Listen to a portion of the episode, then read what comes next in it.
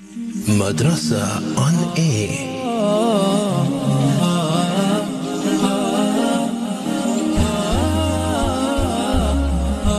Assalamu alaikum wa rahmatullahi wa barakatuh, and welcome to Madrasa on A, of course developing Islam in me. I'm your host Yasmina Peterson, along special guest in studio, none other than Sheikh Ibrahim Abrams. And at this moment in time we kickstart our topic being knowing my Lord. Sheikh, assalamu alaikum. Wa alaikum assalam wa rahmatullahi wa barakatuh. MashaAllah, how's yourself, Auntie Yasmina? Alhamdulillah, and yourself, Sheikh? Alhamdulillah, ala kulli hal, MashaAllah. Bismillahir Rahmanir Rahim, alhamdulillahi wahda wa salatu wa salamu ala man la nabiyya ba'd. Rabbi shrah li sadri wa yassir li amri wahlul 'uqdatan min lisani yafqahu qawli. Allahumma 'allimna bima yanfa'una wanfa'na bima 'allamtana. وارزقنا علما يا ذا الجلال والإكرام. السلام عليكم ورحمة الله وبركاته. Alhamdulillah, allow me just to request us to be able to put our hands together to start with opening up in a dua. أعوذ بالله من الشيطان الرجيم بسم الله الرحمن الرحيم الحمد لله رب العالمين والعاقبة للمتقين والجنة للموحدين ولا عدوان إلا على الظالمين والصلاة والسلام على أشرف الأنبياء والمرسلين سيدنا ومولانا محمد وعلى آله وأصحابه أجمعين ربنا تقبل منا إنك أنت السميع العليم وتب علينا إنك أنت التواب الرحيم ربنا ظلمنا أنفسنا فإن لم تغفر لنا وترحمنا لنكونن من الخاسرين اللهم إنك عفو كريم تحب العفو فاعف عنا اللهم إنا نسألك رضاك والجنة ونعوذ بك من سخطك والنار يا عزيز يا غفار يا رب العالمين ربنا آتنا في الدنيا حسنة وفي الآخرة حسنة وقنا عذاب النار وأدخلنا الجنة مع الأبرار يا عزيز يا غفار يا رب العالمين إن الله وملائكته يصلون على النبي يا أيها الذين آمنوا صلوا عليه وسلموا تسليما اللهم صل على سيدنا محمد وعلى آل سيدنا محمد وأصحابه وبارك وسلم سبحان ربك رب العزة عما يصفون وسلام على المرسلين والحمد لله رب العالمين. Alhamdulillah. In our session yesterday, we dealt with knowing my Lord, where we emphasized the understanding of looking through the life of the Anbiya and their people as to how Allah Ta'ala wants us to realize the message of Allah to all the Anbiya and their people are exactly the same. All of them ever since the time of Nabi Adam. And Allah allowed mankind to find in Allah's creation and in Allah's messages to mankind the rububiyyah of Allah that they see, and then they draw the conclusion by them realizing if this is Allah in His rububiyyah, we need to be able to give unto Allah the uluhiyyah. The uluhiyyah, we said, is making Allah the ilah by having to submit to Allah. And we come to recognize when we are given the instruction to be able to show the uluhiyyah to Allah, that in actual fact this was given to the whole universe. And the whole universe, the whole natural nature of Allah, in everything that there is, in every direction of creation, the total universe, in its billions and billions of kilometers, in every direction that there is, that stretches unto where there is no end to life and can continuous process of what there is. What they say, that you never ever come to a stop. There's a first summer, a second summer, a third summer, a fourth summer, a fifth summer, a sixth summer, a seventh summer, a seventh summer, and then the arsh on top of that, of Allah Ta'ala. Subhanallah, and Allah Ta'ala is above the arsh. Allah is greater than the arsh. The arsh is greater than the seven samawat together. And the earth is insignificantly small, somewhere hidden in the very, very vast first summer, where in the vastness of the first summer there is much space, vast space, subhanak. And you realize that everything in there, everything in the creation of Allah They all submit to the uluhiyya of Allah. And what do we mean that they submit to the uluhiyya? They identify that Allah has created them to play a role and to fulfill a job, and they do so precisely as what Allah wants of that, right? And that is the way they show to Allah that they carry out the laws of Allah. And so everything in Allah's creation is submitting to the uluhiyya of Allah.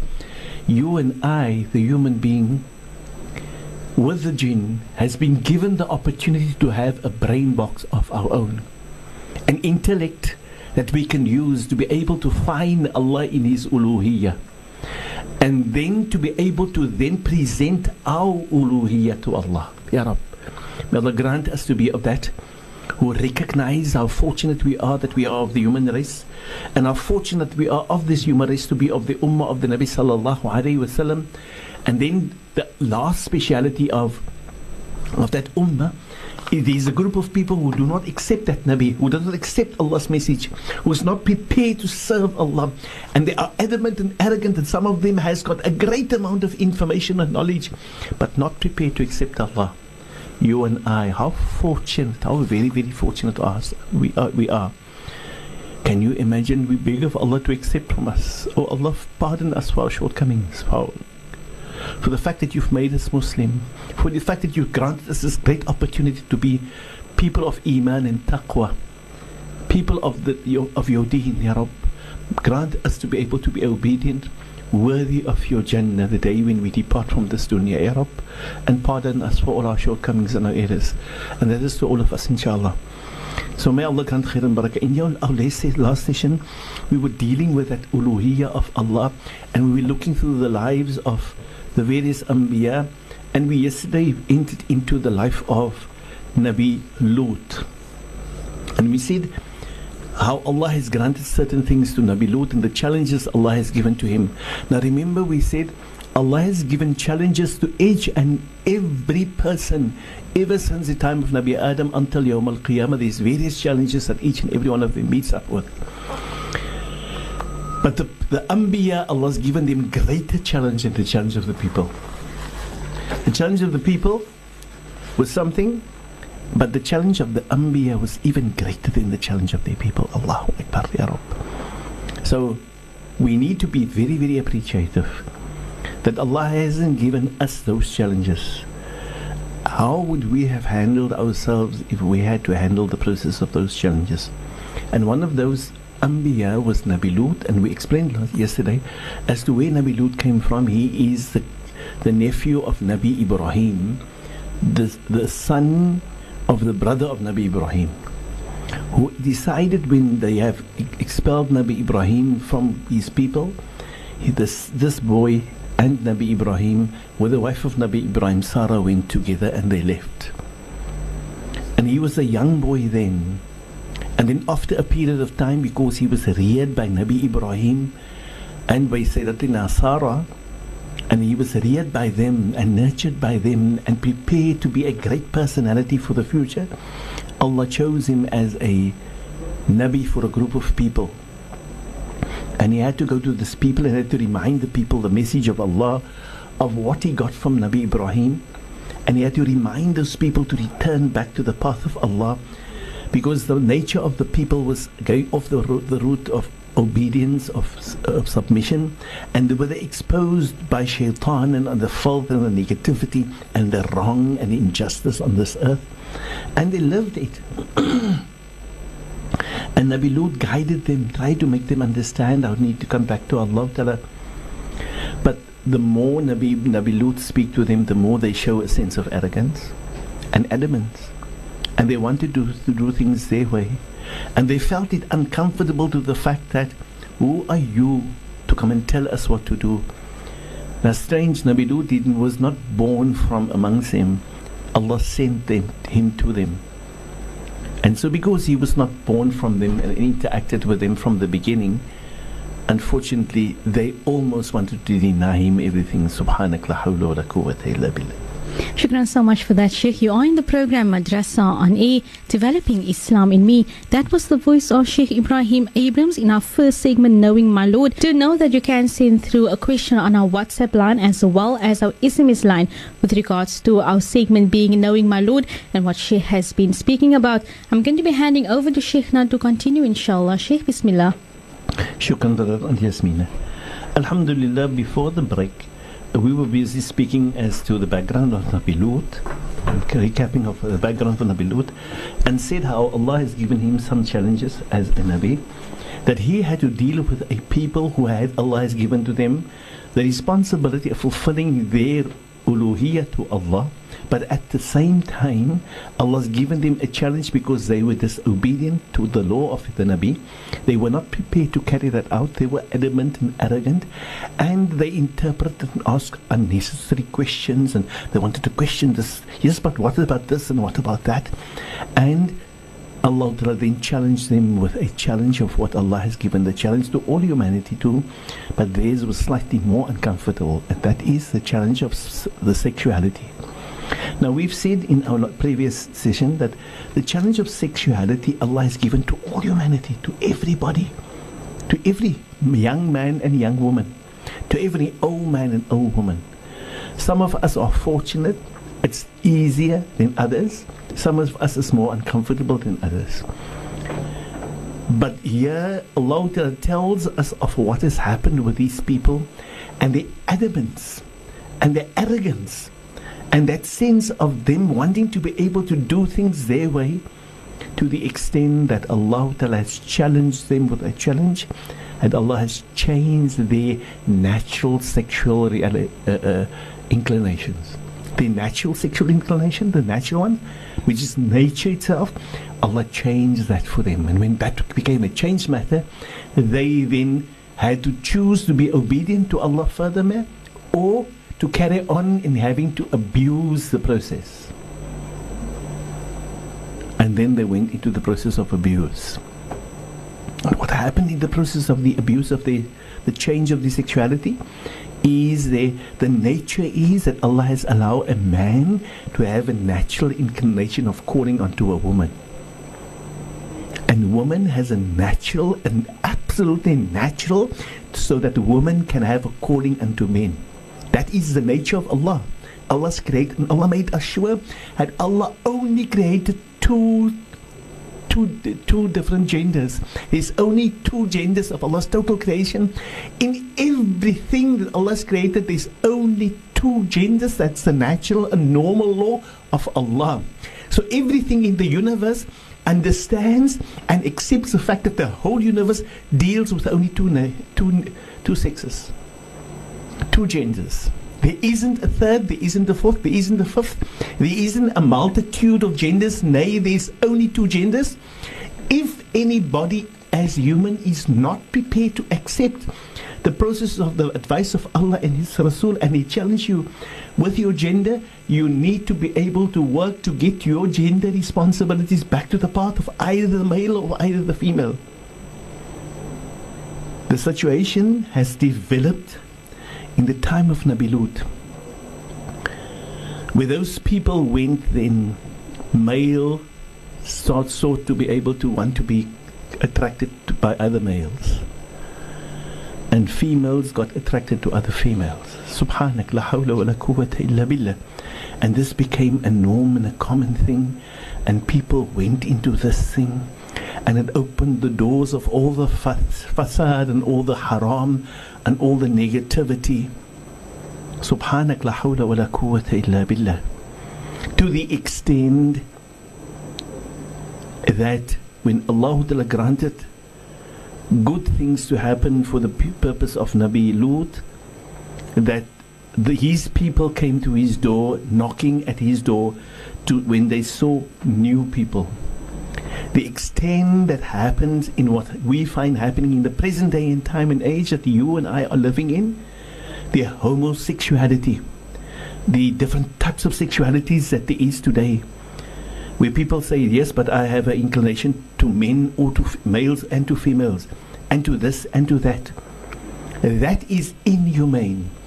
we must be able to understand when Allah has allowed in the creation of Allah, according to the fiqh in the Islamic books, already when a person is born with a double sex in his body, a double sex in the body, the body's been, he's born and he finds that there is a double sex, then the Sharia indicates that that person must be developed in such a way by the parents that he must either become male or female, and they must be able to guide him along into the processes of how that is. The Sharia shows total, complete guidance to that. So nobody can claim I'm a double sex in me, so I can lean to this and that. No. You can either be male or you can either be female. This is Allah's law. Remember, Allah created everything. Allah created everybody and everything. And He gives us only the right to be male or female. You cannot be retrosexual or polysexual or whatever you want to do. No. You cannot. You may not. You can only be a sexual male or female, and that is only in the whole Sharia of Allah. The others is denial. They deny Allah's law. They're not prepared to turn to what Allah wants. And because they don't want to do that, and they want to carry on with their wrong, there's only the corruption for that they choose on themselves. They choose to be corrupted. They choose to be destroyed. They choose that Allah's curse be on them. A'udhu Billah. Ya Rabb, Ya Rabb. Is this the serious? This is what has happened in the time of Nabi Lut. This is how it happened. The repetition of what happened in the time of Nabi Lut, we are living with today. Now I remember the days when we were younger, there was people who were born with a double sexes. And when a person was born with a double sex, then the Sharia, according to what I learned, the Sharia gives us the guidance how you must rear that child. And if, for that matter, this proves that certain things happen in his natural life, then he must be identified that he is a male or that he is a female. Today it can be done so much more better and so much more easier with the expansion of information that we have amongst us, that if a child is young, we can already identify that we can already identify that this child is a male child or a female child, even if we see that both organs is available on the body parts. And it can be identified whether what this child would be as he develops from a very, very young age. We can already identify that. So Allah has allowed that to happen for us today in our life. But a person who's been tested whilst he is a male and he gets inclination and calling for having to be with other males, or she is a female and she has the inclination to be with other males, with other females, that is inhumane. It's not human. It's not natural. It's abnormal. It's totally abnormal. And that person must realize that Allah has put that person in a test, in a trial different to other people, and he or she must keep connection with Allah and beg of Allah and ask of Allah to keep him or her away of having to be able to allow themselves to deal with the negativities to such an extent that this the Sharia goes, and it shows us that no person may ever be accepted to be able to interact males with males and females with females. Subhanallah, it's not permissible. Islam does not allow it. You are inhumane, you're doing any injustice, and you're doing all wrong. The Sharia goes as far. If anybody is caught in the act of doing that things, or having to come to complain, and it's been proven that this person is a person of such a nature, according to the Sharia, the law of Allah is that such a person is going to bring negativity, devastation, corruption, destruction to the human race. It opens up the door to every sin, every wrong, and every injustice.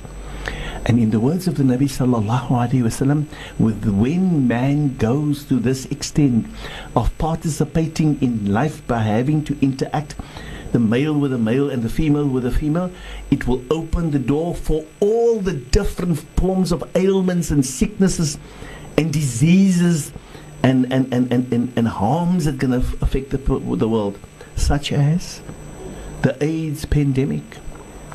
The origin of the AIDS pandemic, the origin thereof, is when the male and the male wants to be with one another. And when the male and the male wants to be with one another, they interact and they share with one another the life of having to be together. And the entrance of a male into the back part of another male is an insult to the human race. And it brings negativity. And it brings all pain and sadness. Because now, that portion which Allah did not create for that purpose, of being abused. And when the abuse happens, and then unfortunately it adds sin and harm and filth and dirt to the body parts. And subhanak la hawla wa la quwwata illa billah. And that opens the door for fasad called AIDS that we live in today. Yes, I'm sorry that I need to mention this, but this is the door. This is exactly what happened to the people of Nabi Lut. And Nabi Lut tried to speak to them. Nabi Lut offered them many other options. Nabi Lut gave them information. And Nabi Lut even went as far as giving to say to them, I've got 4 daughters. You have the right to be able to choose any of my daughters. As males, they did not want, weren't interested in the daughters of Nabi Yusuf, Nabi Lut. Subhanak la hawla wa la quwwata illa billah. To such an extent that happened that unfortunately the children, Nabi Lut and his family, felt uncomfortable with the processes. Allah then showed us what happened with him, with these people, because of them not being able to return to the path of Allah and wanted to carry on with their disobedience. Allah Ta'ala wants for man to recognize Allah Ta'ala is in charge. He is the creator of the universe. And you and I, no matter who we are, we don't say yes, but, no, but, and no, but yes, when it comes to Allah. We say, we hear and we submit. If this is what Allah commands, if this is our Lord, if Allah speaks, if Allah instructs, if Allah shows the way, Allah is the creator, Allah is the sustainer, Allah is the one who gives us what we live with. We live all in Allah's creation. We enjoy the might and power that Allah has given us. And so we can only move forward with the guidance of Allah. And because of that, we adhere and we bring the necessary changes. And as we've said, some people is challenged with their sexuality. Yes, all and everybody's been challenged with their sexuality. Some young boys can look around and find what women are looking like and look at women and spend their times in the mirror by themselves, but also look in the mirror from behind and in front of them, and look around and wear glasses to be able to use. Where can I put my sight into other people? That's males and females. But that is not as bad. We are guided as to how to handle that. That is not as bad when people claim, I have a certain sexuality and I have the right now to decide that homosexuals need to live together. And they have the right to get married to one another. That is against the law of nature. It breaks down to such an extent, says the Nabi Sallallahu Alaihi Wasallam, that if a male goes to the extent of having to interact with another male, then that male must be stoned to death.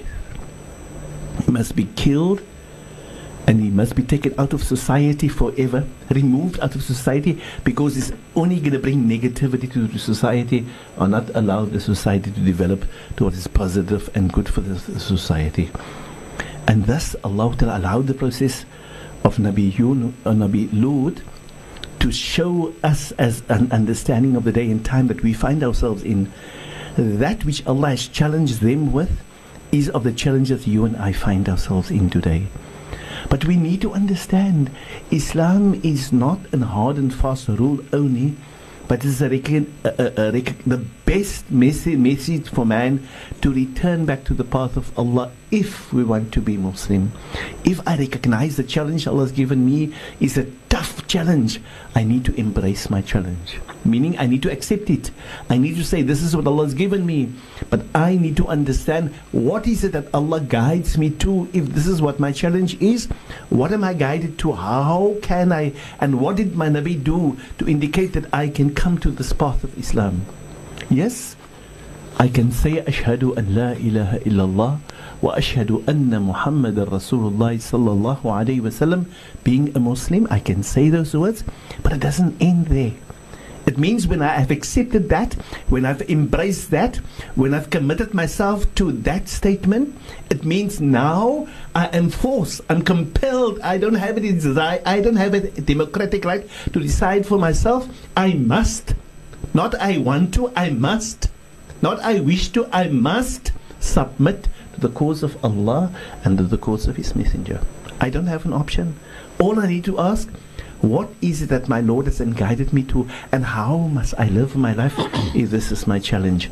Clear guidance given to me to show me, irrespective of what my challenge may be, irrespective of what it is, the commands of Allah is, I must be a Muslim to be able to fulfill.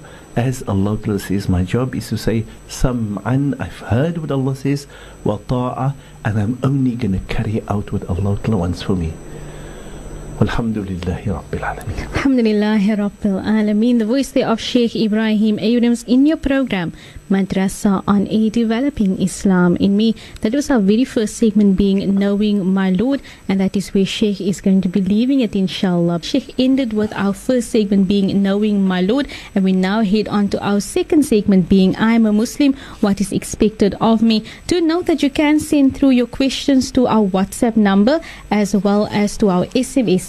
And that is with regards to our program Madrasa on A and what Sheikh is going to be speaking about. Sheikh, just before the break, Sheikh was speaking about knowing my Lord, as well as, you know, looking at some people with regards to you cannot be homosexual and so forth. There is a question that came through via our WhatsApp line, just to get some clarity. It says, Salams, are a person allowed to work for people who are gay, like a company? Bismillahir Rahmanir Rahim. Working for a gay company to be able to sort of encourage gay situations and gay activities or gay clothing and gay to be able to motivate the gay profession or lifestyle, that is not permissible. If you work for people who are gay, by themselves they are gay, and they have a job, a firm, but they do other things and the work is permissible, then that is, you probably can. But if you are, your job to do is to be able to promote the gay processes, that is un-Islamic, for you are then working in opposition, fighting the natural law of Allah Ta'ala. Na'udhu billah, may Allah Ta'ala protect. Shukran so much for that. Lines are still open if you want to send through your questions. We're heading on to our second segment being I'm a Muslim, what is expected of me? And Sheikh is going to be recapping as to where Sheikh stopped yesterday, inshallah. Sheikh, Bismillah. Shukran for that one, Yasmina. Bismillahir Rahmanir Rahim. In yesterday's lesson, alhamdulillah, we went into a news. We were busy. Remember, we are busy under the topic of I'm a Muslim, so what is expected of me? And we went into the Kalima Shahada some time ago. And then we ended with that and we went into the Salah. We said we're going through the very pillars of Islam. The first pillar being the Kalima Shahada, the second pillar being the Salah. And then with the Salah we said that for the Salah there is prerequisites that need to be there with the Salah. To have this Ibadah of Salah being in application, there must be prerequisites that has been fulfilled by you and me so that we can actually get into the process of that prayer. Some of those are physical things in what we call the tahara, the physical cleansing processes in tahara that needs to be seen to, such as which we did in our last processes, where we spoke about the istinja, the effects thereof, looking at the toilet and the way we should be able to make our mindset, and the way we should be able to react and interact with the toilet It's part of the istinja, it's part of relieving ourselves, it's part of cleansing ourselves physically. And the method and way we dealt, we went into that as far as we could, probably in detail, to what extent we needed to be able to. The details of these is a necessity of all of us. It's not detailed because I am taking us to detail. It's detailed because this detail is a necessity that each and every one of us need to know. We need to live by it. We need to see that we and our offspring is exposed to it. We need to make sure that our children is all exposed to that. They understand that. And the broadness of dealing with the vast expense of the, when I spoke about the toilet and the exposure of the toilet, the public toilet and the private toilet, and I said of the different levels that there is of that, our children is going to be exposed to that tomorrow. And if we do not expose them appropriately to the basis of how to react, and they're going to become to meet up with it, unfortunately, on in life, as life is going to challenge them, then they would not know how to react decently, and they probably could make the wrong decisions because you and I did not make it our duty to guide them in accordance with that.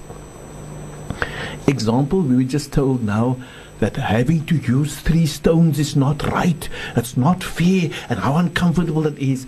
And I said to the person, if you do not get yourself exposed to it, and for some reason or another you go on to a trip and you didn't prepare yourself on this journey, and a challenge happens to you, a tire burst happens on the road, and you find yourself in no man's land, somewhere in no man's land, far away from all development that there is, but you need to go to the toilet.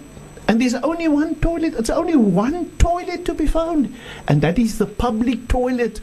The vast public toilet. The greatest big public toilet that there is. Where all the things that you can find, you cannot find water there.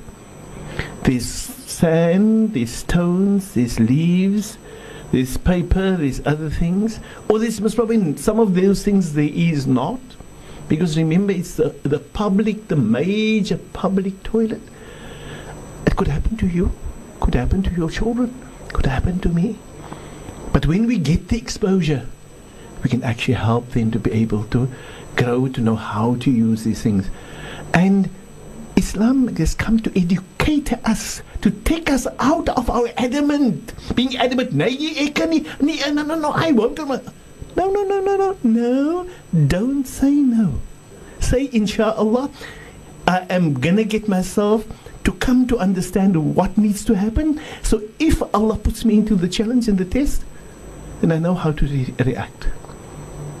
It's easy to say, alhamdulillah, today we're on the in a modern world where all the things is ready for us there. You find yourself in no man's land. That's the airtime. The phone is in charge. How do you get, who do you speak to? You can't even contact Professor Google or Molana Google. You can't even contact him. He is not going to give you an answer because you don't have airtime. Your phone is not charged, or you don't have electricity, and you find yourself in nature. It is a norm and a natural thing, and Allah Ta'ala wanted us to realize with all our developments, there's going to be real moments in our life. Real moments. Totally real. Absolutely natural. And Allah wants us to know that no matter our growth, we need not run away from the basic norms that we've been guided with by Allah and His Messenger. So that we, when one day, for some reason or another, when we are challenged, it happens to us. And examples of such nature is vast, and it happens every day. I say again, it could happen to you, to me, to my children, or to yours, your family, or to mine. Ya Rab, may Allah open the path for all of us. The more we know and understand of this deen, the better it is for us to react in accordance with what is permissible. Right? May Allah grant khair and barakah to all of us, inshaAllah. And so we've gone to where we have used the toilet, and we've exited from the toilet, and we've washed our hands, and we came to a new process where we entered into what we call those things that we need to do called the wudu. Right? We're now entering into the wudu, how to be able to see that the wudu becomes part of our life. Inshallah, we are going to be up in your company up until 4 o'clock, inshallah. We are now by our second segment being I am a Muslim, what is expected of me, and I now hand over to Sheikh to continue, inshallah. Sheikh, bismillah.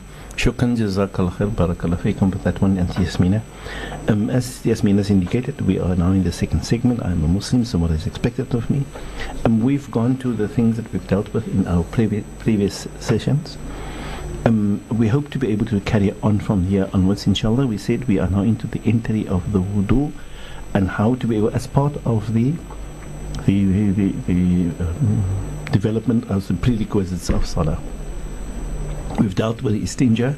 I think we've covered that extensively. We're looking at the portion called the wudu and what happens here.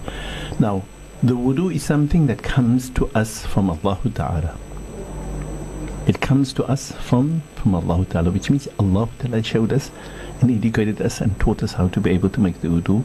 And Allah Ta'ala speaks to us and tells us in the salah, in the Quran, by the fact if we need to stand up and perform salah, that we need to be able to take wudu. And that is, I'm going to give the research for you to do, please, if you don't mind. I'm going to tell you what surah number and the verse number, and I want you to be able to read it.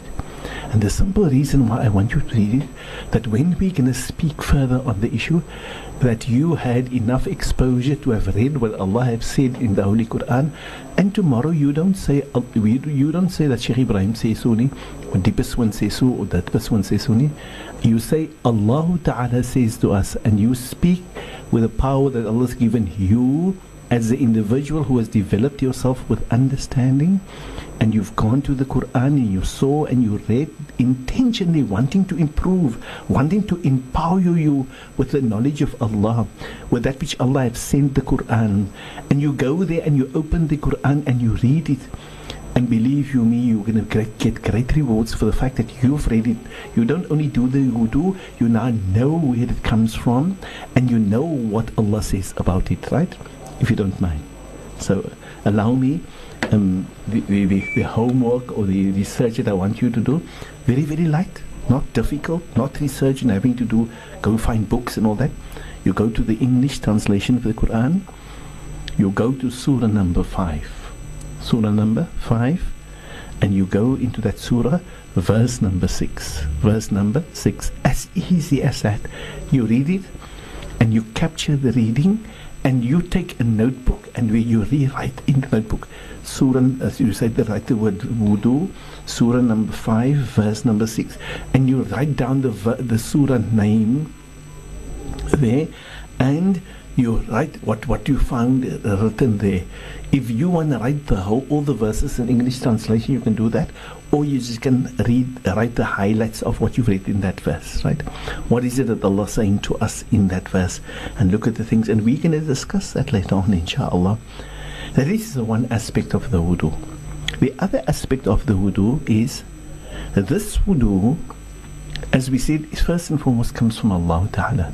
So Allah Ta'ala teaches us in the Quran about this wudu, and this wudu is the wudu given to us by our Nabi Sallallahu Alaihi Wasallam, who showed us how to do the wudu. Now there is a portion in the books of fiqh that is called the books of tahara, the book of cleanliness. And the book of cleansing or cleanliness, in the book of tahara, there you probably will find the story to do with the ablution or the wudu. How to take ablution, the English word for wudu, how to take wudu, how to take the ablution.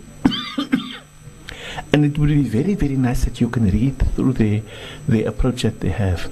But I specifically want to be able to direct you to a hadith wherein we can see how the Sahaba radiallahu anhum taught the other, and the tabi'in and the tabi'in, how they were taught of how the Nabi Sallallahu Alaihi Wasallam taught them the wudu.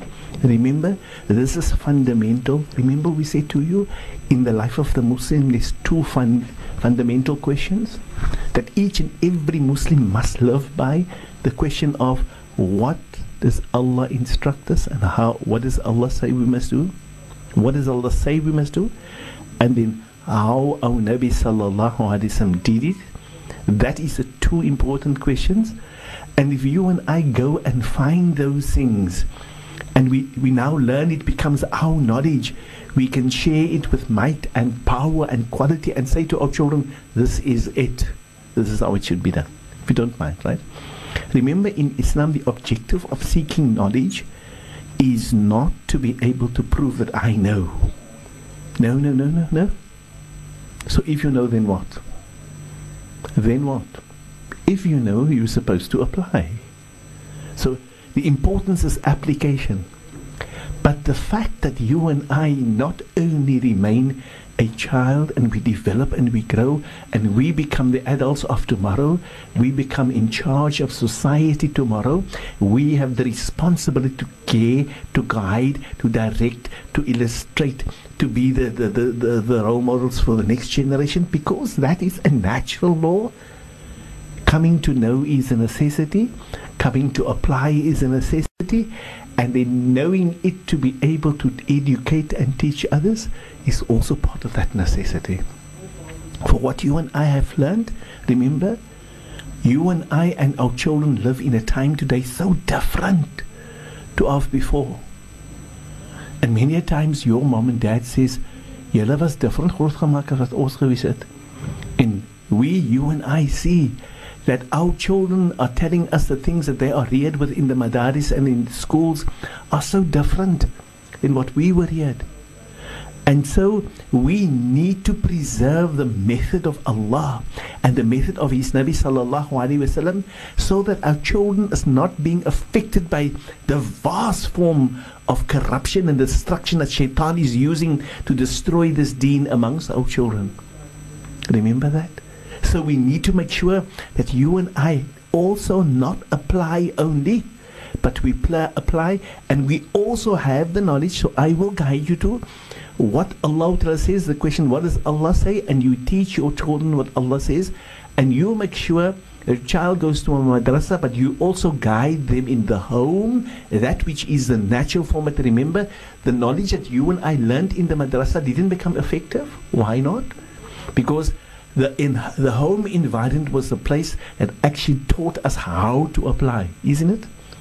The information came from the madrasa, but the how to apply came from the home. So mom and dad, remember in our discussion about understanding the leadership in Islam, that there must be Professor Mom and Professor Dad at home. And in the role of Professor Mom and Dad, we have a bigger role than all the madrasa teachers. And our role is to see that our children is been given the environment of applying Islam in accordance.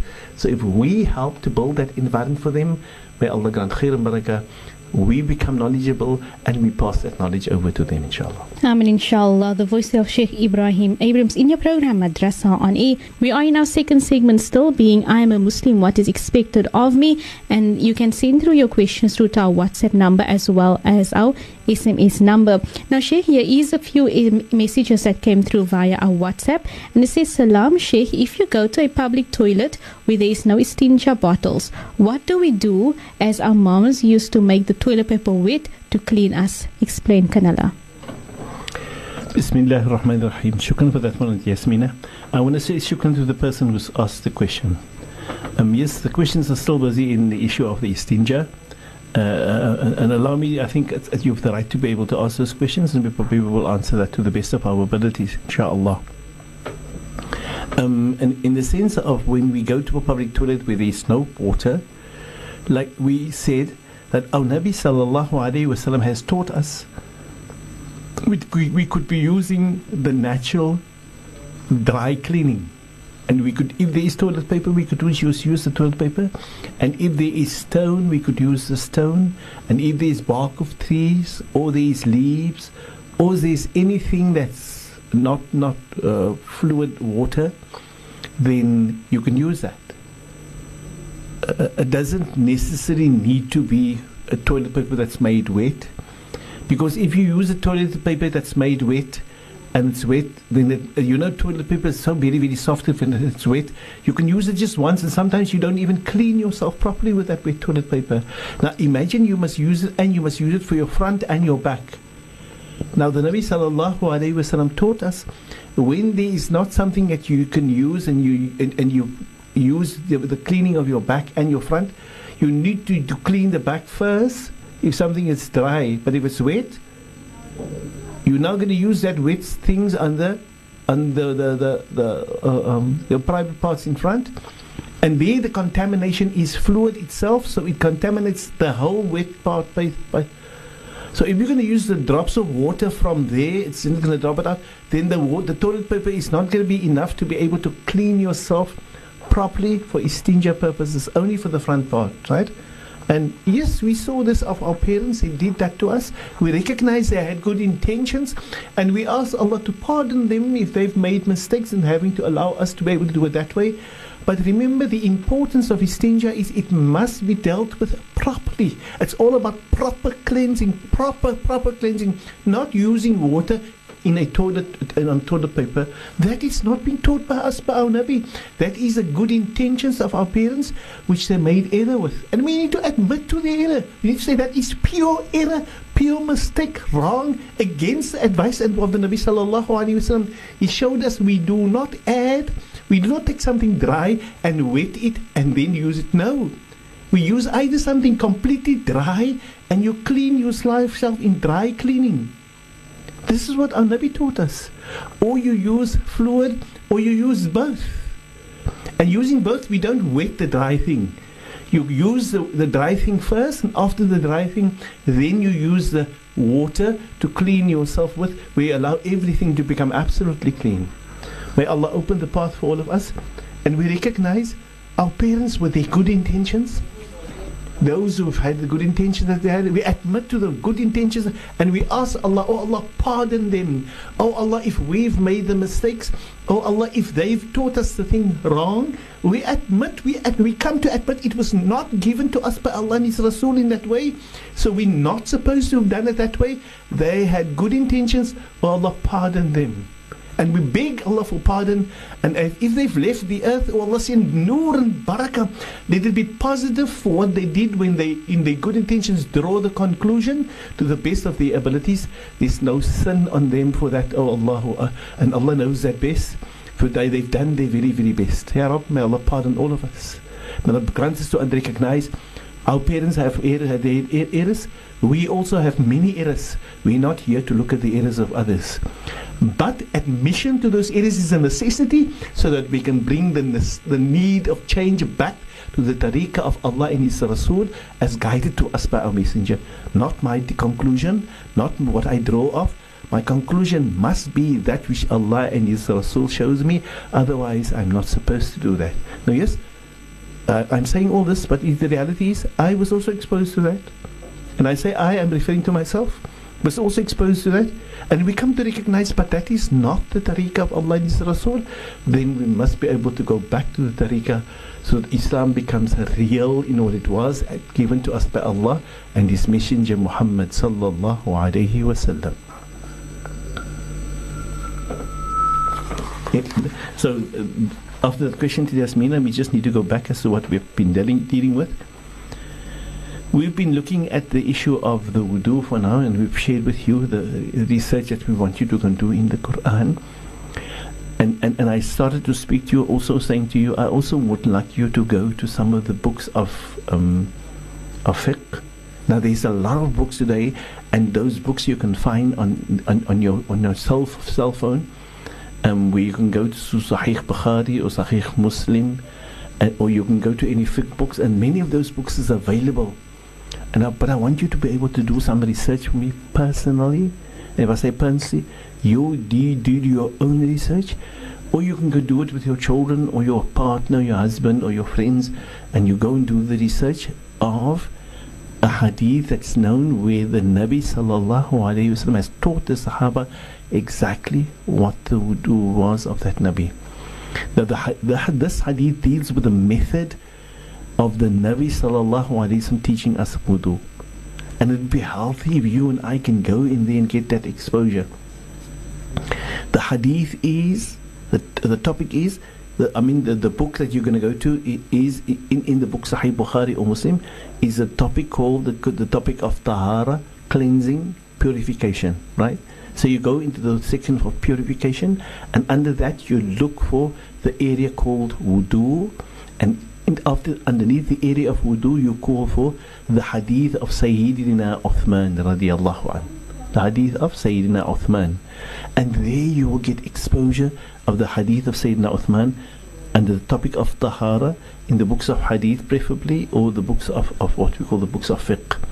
And if you have that, you've been given that inshallah, and you have done that inshallah, then we will be dealing with that, myself and yourself, with certain things. I would just love that you get the exposure, all of us. We get the exposure of the fact that the knowledge doesn't come from me, it doesn't come from any professor, it doesn't come from the university, it comes directly from Allah and His Messenger Muhammad sallallahu alayhi wasallam. So it's all pure knowledge, knowledge of the highest level of purity, of the deepest level that comes directly from our Lord, that knowledge. But you and I, as the educators of tomorrow, to our generation in the future, we must know that we understand and we've been given exposure.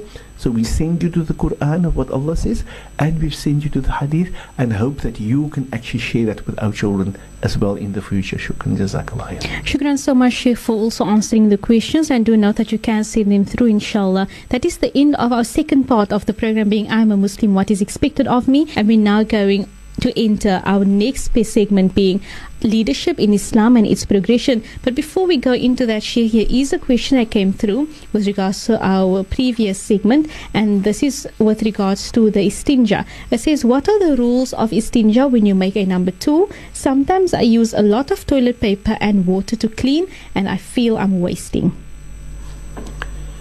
I think a healthy question. Shukran Jazakallah for that one, Yasmina. And I was probably want to say thank you to the listener out there who asked the question, because it's general things that we need to be able to speak to everybody about. So yes, thank you. Highly appreciate it. The question is, first and foremost, using a lot of toilet paper has become a common trend in today, where our forefathers did not allow us to use a lot of toilet paper. You need to use enough toilet paper to be able to clean yourself, cleansing properly, but don't waste the toilet paper. So that which you've used, see how can you fold it again. You don't use a lot of toilet paper and you pack it into your hand and you use it. No, you fold it decently so it can be used and covered and cleaned. So you clean yourself and you use it again and again, so that not too many toilet paper has been wasted. And a lot of toilet paper in the hand, and you use it as a lot, and you know that is not. We are human beings. The most important tool of the human being, the most important tool of the human being must be used at all times, every moment, every second. Even if you are asleep, you must try to use it. But as asleep, it's not as easy to use it. But that is how far we should go in using this most important tool. And I'm specifically not saying what it is, because I want us all to listen attentively. What is the most important tool in the life of a Muslim? Is the intellect that Allah has given us. That we don't ever do anything, but our mind is working. Before. So I don't go to the tap and just open up the tap and let water fall into the cup and it falls over, and whatever I now take up and then I drink of that. That is not how a Muslim does things. Whatever a Muslim does, he uses that his intellect is at work at all times. Highly intellectual, he looks at what he's doing and he asks the question why and how and what must I do, and is it within agreement with from Allah and His Rasul? So yes, the use of the toilet paper is an important aspect, but we don't use it just wasting and use more paper and more paper. This is not the method of using, or a lot of water and a lot of water. No, you use toilet paper, and because you've used, you cleanse the back, you clean yourself as far as you can using as minimal amount of paper, but to clean as far as possible. And then after the cleansing of the toilet paper, you use water, and then you throw the water over and you clean it. But if you've used toilet paper, you don't need a lot of water, because you've done the cleansing complete to the best of your ability, and you go as far as using the least amount with the best amount of results of cleansing on the body. and then you use the water, and you use your hand and rub there and makes it clean, and then you wash your hands afterwards. That is what is recommended for us in the way we should be dealing. And I appreciate the fact that the question is happening, and it's probably the need that you and I need to speak to our youth at the use of toilet paper nowadays. Now remember, we did not grow up with toilet paper, but today the youth, they grow up and they think it is a necessity, they must get it. No, it is no necessity. It's no necessity that we must use toilet paper. No, if there is water to use, you probably can clean yourself absolutely clean with water only, without using anything other than that. To be able, if we can afford, not being wasteful, not being having a lot you just throw. We need to educate our children how to use the toilet so that they don't waste. Because if waste becomes norm in them, then the next generation becomes even more wasteful. And you and I will be kept responsible because we entertained it. We encouraged it. We gave them the permission to waste. Or we taught them, we skilled them, we nurtured them to be wasteful beings. May Allah protect. And it's mine, your responsibility. May Allah open the path for us that we understand we're not here to fight anybody, but the need for us to identify our positives and our negatives makes us grow and grants us positivity and grants us insight and grants us wisdom and grants us beauty and barakah and nur and rahmah of Allah. Right? May Allah forgive us for our shortcomings and grant us what is best for our dunya and best for our akhirah. I want to say again, shukran for that question, which I think is healthy and relevant to our time. Shukran so much for answering the question, and shukran for everyone who participated in the program. We are now, with further ado, we're heading on to our next segment, our final segment being leadership in Islam and its progression. And Sheikh is going to be continuing as to where Sheikh stopped yesterday, inshallah. Sheikh, bismillah. Shukran jazakallah for that one, Auntie Yasmina. We are still busy in the section of leadership in Islam, under the section of communication, and we went into the section in communication. We are busy with the area of advice giving, and remember we shared certain advice, certain issues that we spoke about yesterday, and we spoke about the essence of understanding. Allow me just to repeat what I said yesterday of what Putapit did and Antiberi did in the District 6 area those days, and how that effect of advice living with our society needs to come back. We also said to us of the importance of the fact that advice is all about seeing that there is negative things or errors or falsities in us, and that we need to be able to have the free flow of advice amongst us as Muslims. And for me to be a Muslim, the necessity is I must be ready to be able to give advice. So I must be able to understand my deen and what I must do and how I must live, because the environment around me, young people, new people to deen, is not always equal. I need to be able to take their hands and I need to show them as my hand has been taken and shown me how to do things. I must indicate and show and educate others. So I must be part of the development of others. Leadership means that I must be a leader who be able to see that we help the next generation to develop and grow, so that tomorrow they become the leaders and they take the matter further and further and further. Subhanak, may Allah open the path for all of us. So in the process of advice, we've indicated to you that when a person gives advice, it's all about the fact that he is sincere in his advice, that he wants to convey to the people, and the fact that he has a measurement of love and care and consideration for his Muslim brothers, right? And that care about others, his children, his family, his friends, the rest of the environment, he accepts it as a means that is to accept the responsibility of pointing out to others their errors, their faults and their mistakes. Now, we today in life don't like that. And we almost detest that. No, I don't want to. And we almost shout that loud out there that no, we don't want to. But this is not your deen. You don't have the right to say what must be done. You cannot say what must be done. Oh, no, no, no, not you, neither I. This deen belongs to Allah. And you and I have been given a command. And Allah has instructed. And Allah has informed. And Allah has advised us we must see to advice. We must not allow the error to carry on. Remember the hadith of Nabi sallallahu alayhi wasallam when he says, Man ra'a minkum munkaran falyughayyirhu. If you and I see an error, that we must bring change to it. We must. We don't have a democratic right. We cannot say but. We cannot say and. You cannot and I cannot. It's not your deen. It's not the deen of your mom and your dad. It's not the deen of your teacher or your khalifa, of your peer or your master. Nay, it is the deen that comes from Allah. You either live it in accordance with Allah and His Rasul, or you say, I'm prepared to take out myself, I'm not Muslim anymore. And you choose. You choose.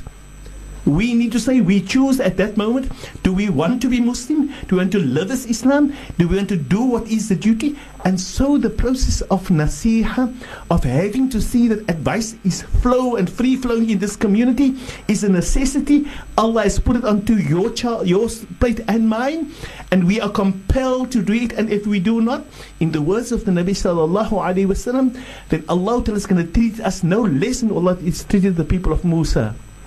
The Jews, the Jewish nation, because they saw the wrong, they saw the negativities, they saw and they sort of entertained it indirectly.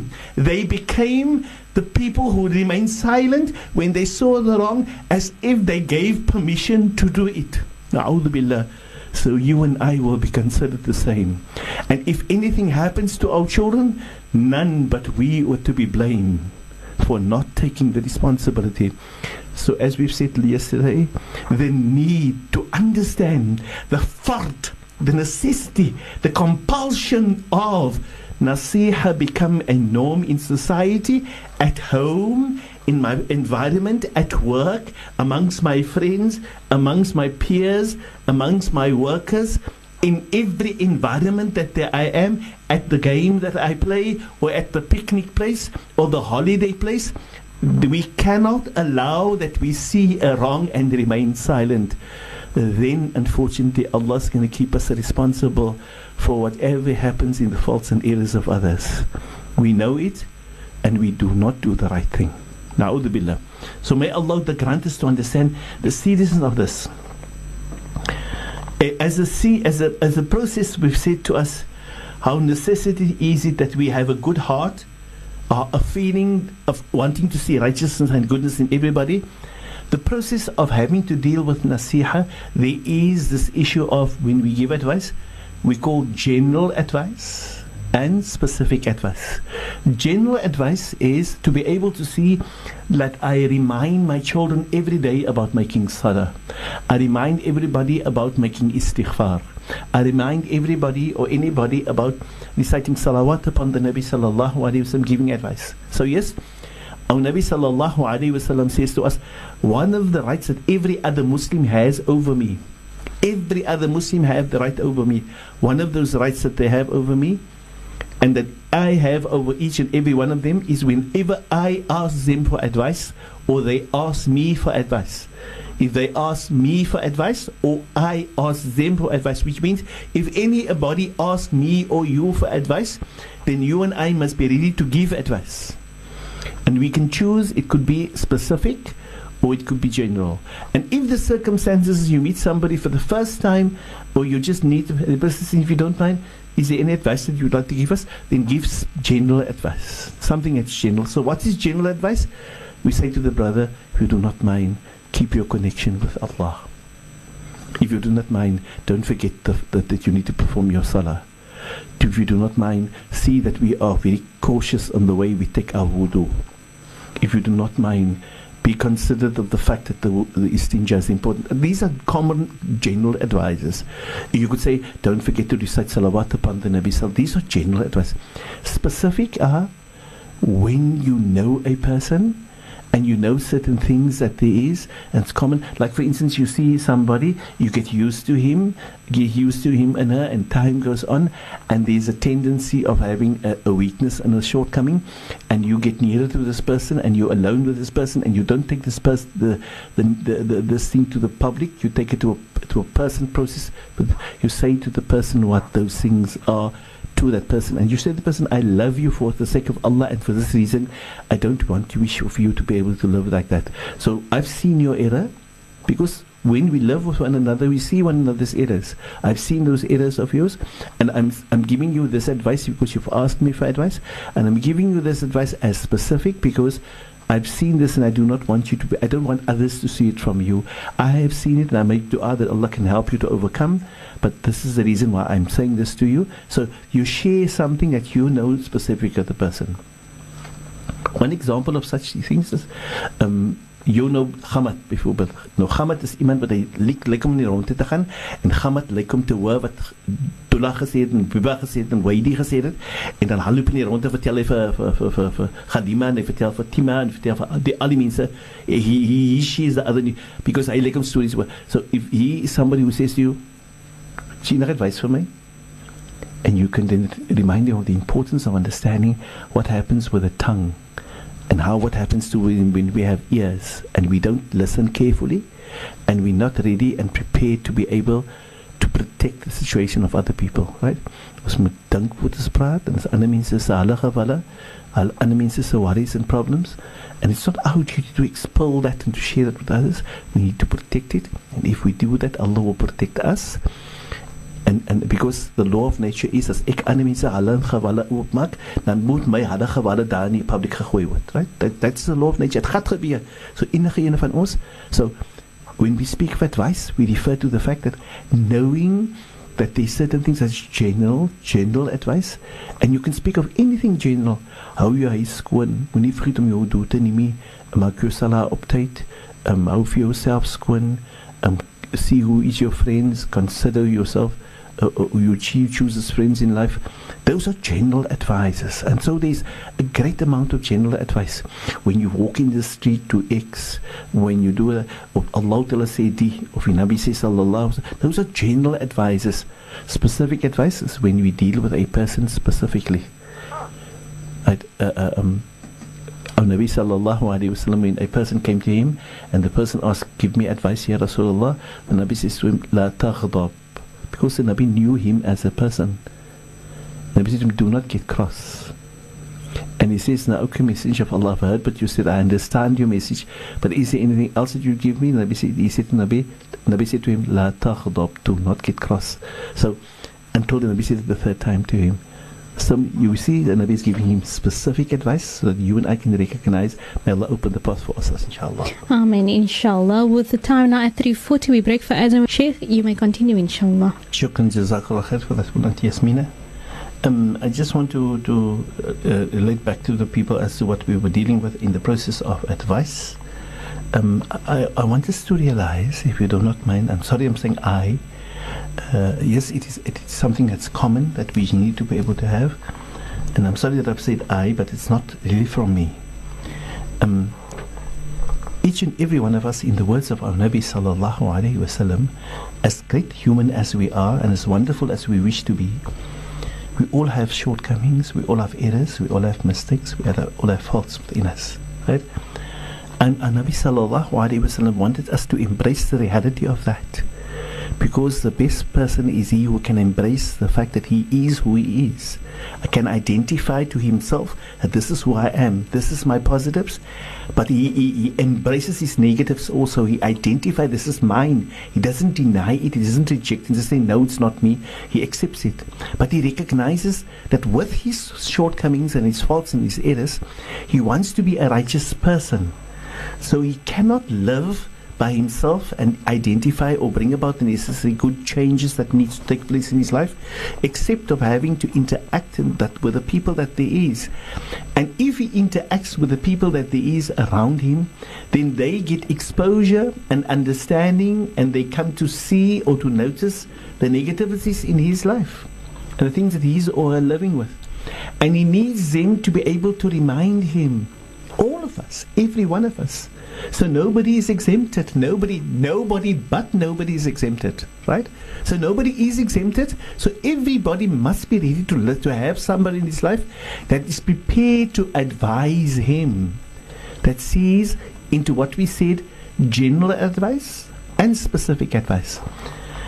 And in the capacity of the Sahaba radiallahu anhum, the great pioneers of this deen, the great personalities, they were people who would be in their nature, they were people who admitted to their faults and errors, and they always felt that they needed good friends, good environment, good people around him, those who can see their faults and their errors, those who identify it, but those who can give it to them in a very gentle and soft way back to them, and those who can guide them along in the process so they can come back to what they need to fulfill.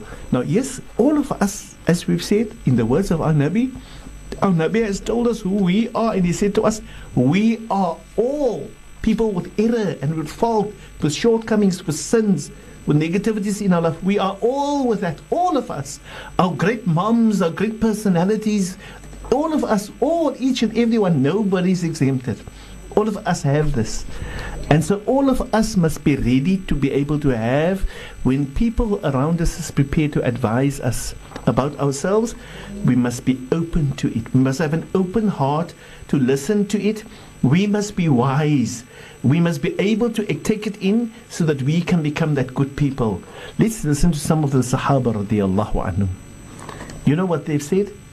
In the person, the capacity of the great Umar radiallahu anhu, and I feel proud to mention him by name. He's such a wonderful person, a great personality, one of the greatest personalities in this ummah.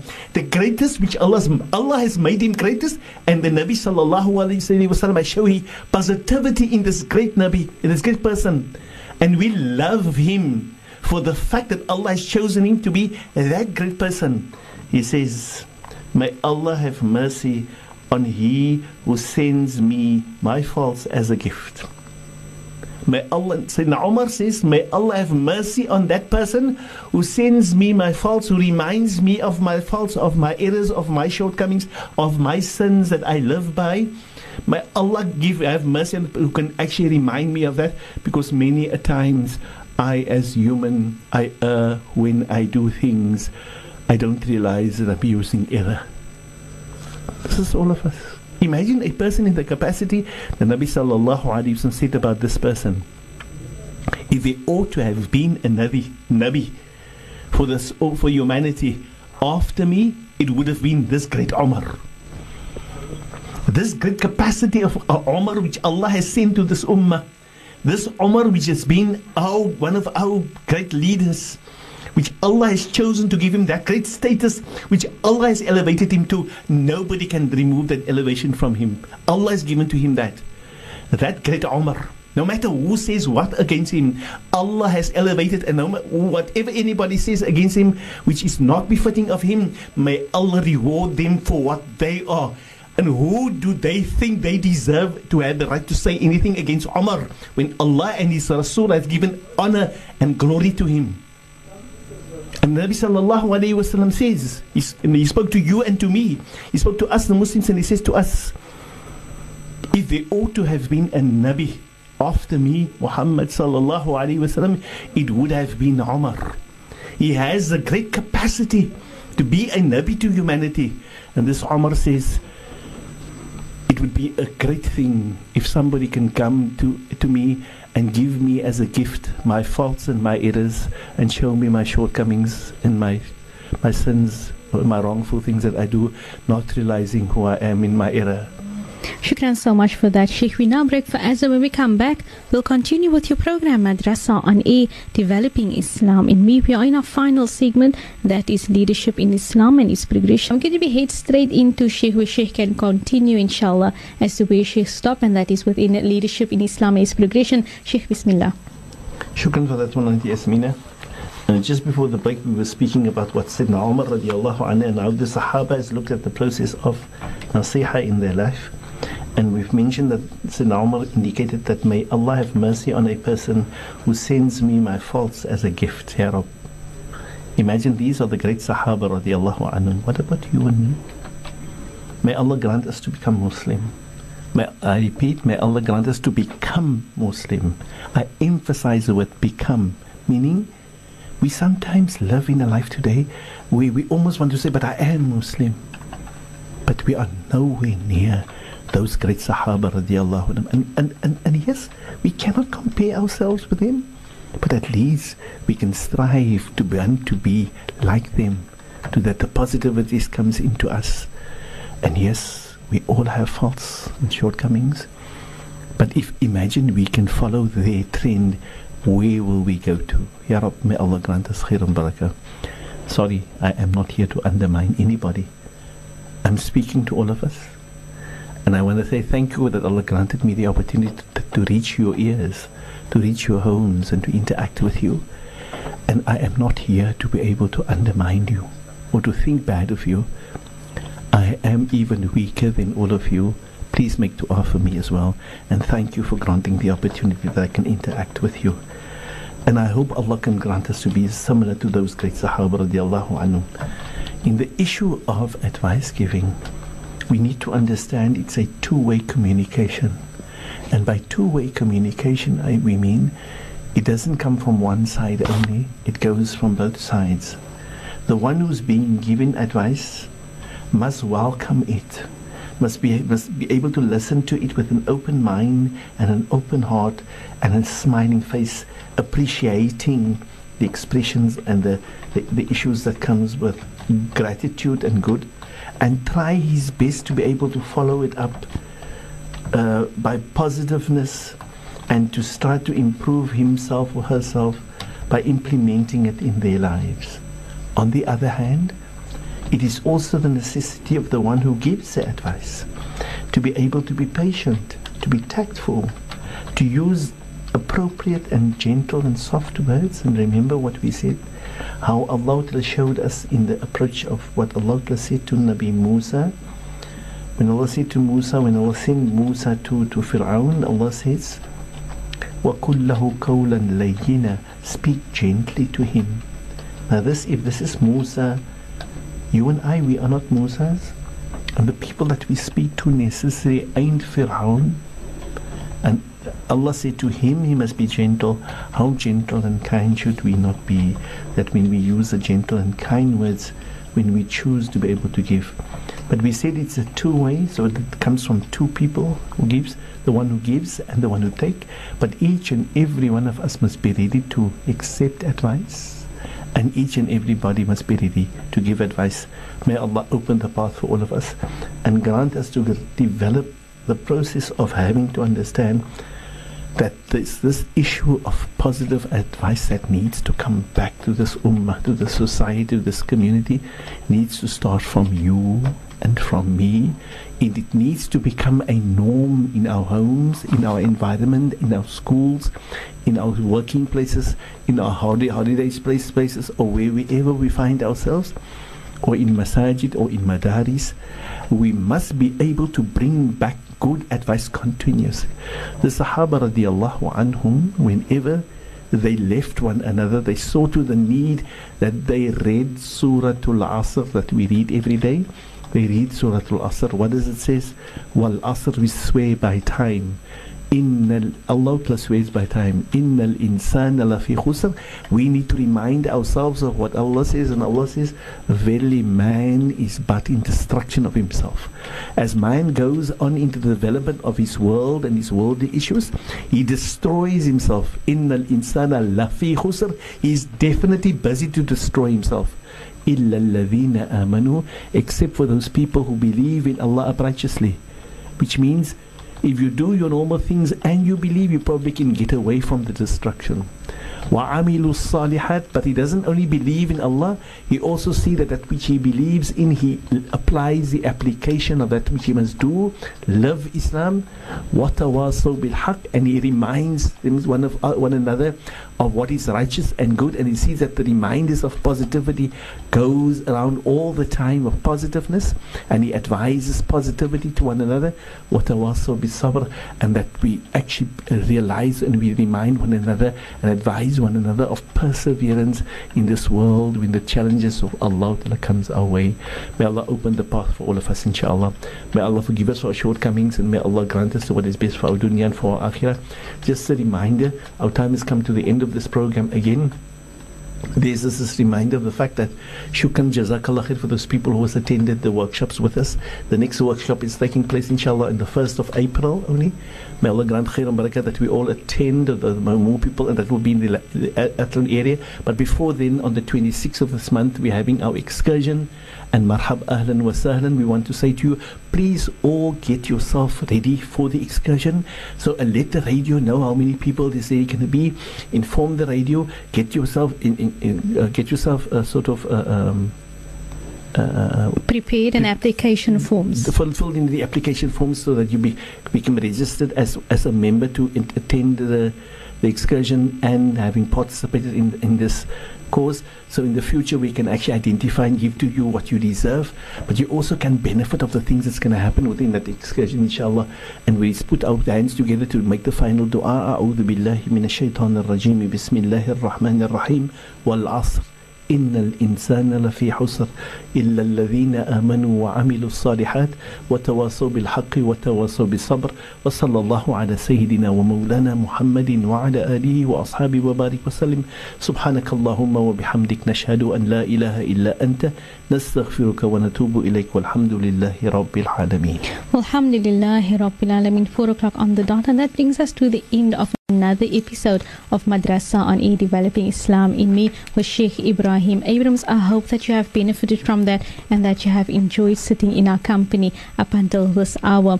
Do note that, don't forget, and also like she has mentioned, the excursion happening on the 26th of March. So do make yourself available for that day, inshallah. It's going to be a fun day and it's a surprise. So definitely do know that you can come to the Voice of the Cape radio station for your indemnity forms as well as your application forms in terms of wanting to sign up to attend the excursion inshallah. From myself, Yasmina Peterson, I bid you assalamu alaikum wa rahmatullahi wa barakatuh, and have a great day further.